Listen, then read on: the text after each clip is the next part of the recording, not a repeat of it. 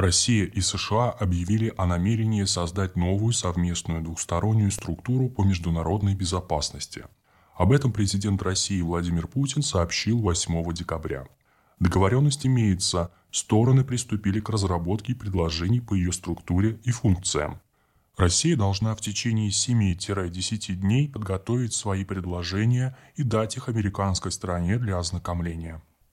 Возникает естественный вопрос, чем будет заниматься такая организация? Как она будет выглядеть? Насколько она будет эффективной и как далеко могут зайти Россия и США в деле обеспечения глобальной безопасности? Точнее, в сфере предотвращения риска прямых военных столкновений повсюду, от подводного царства до космических орбит. Прежде чем гадать о структуре такой организации, надо понять, каковы будут ее функции. Теоретически первой функцией должен стать мониторинг. Структура должна опираться на данные разных спецслужб и ведомств. Она выберет организации, данные которые ею будут признаваться сразу или после проверки собственными структурами, которые должны получать свой аналитический и методический аппарат – если этого не сделать, структура превратится в очередную переговорную площадку, созданную не для обеспечения безопасности, а для давления друг на друга. Это нерационально. Переговоры должны стать постоянным процессом. Здесь без мониторинга и экспертизы не обойтись. А значит, нужен бюджет на создание совместного аппарата.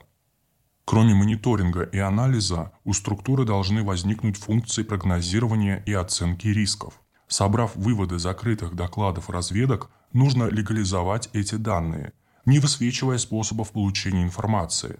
Это техническая проблема. Проблема в том, что эта структура создается врагами, а не союзниками. Создаваемая организация не должна противоречить главной стратегии – нанесения вреда главному стратегическому сопернику без риска развития неуправляемого конфликта. Значит, нужен механизм его перевода в конструктивное русло и выравнивание потенциалов сторон. Иначе структура подорвет безопасность одной стороны и усилит другую. Значит, функции тяготеют к поверхностным. Мониторинг, переговоры и разговоры о том, как толковать одни данные и игнорировать другие. Будет велик соблазн превратить структуру в очередной манипулятивный инструмент. Однако Попытки сторон действовать за спиной друг у друга убьют смысл существования самой структуры. Вместо безопасности получится возросшая опасность в более сложных условиях. Создаваемая структура должна наращивать потенциал доверия и уменьшать недоверие, иначе она вредна. Создают структуру враги, и оба идут на противоречивый для себя шаг. Если будут лишь вести переговоры, то будет еще одна площадка для бесконечных споров – если добавить к переговорам и мониторинг, то встанет вопрос об оценке исходных данных. Предстоит договориться, что данные принимаются и верифицируются двумя сторонами, а в случае расхождений создается экспертная группа, приходящая к общему мнению. И лишь после этого главами государств принимается то или иное решение. Должны работать согласительные комиссии, у которых будет согласованный регламент. Как уже говорилось, Мониторинг потянет за собой совместное прогнозирование и планирование. Это повлияет сдерживающе. Отсюда желание ограничить круг компетенции структуры вопросами предупреждения ядерного или угрожающего перерасти в ядерное столкновение. Безопасность начинается в идеологии и экономике, но переходит в военную сферу. Вывод может быть такой. Структура будет создаваться как самая простая и гибкая форма, изначально несущая в себе конфликт интересов и противоречивость функций. Отсюда структура будет размытой, а эффективность низкой. Но это повод использовать ситуацию для развития отношений. Если безопасность будет реальной потребностью, придется наращивать аппарат структуры и нагружать его новыми регламентами и функциями. Организация будет где-то посередине между постоянным представительством и антикризисной комиссией.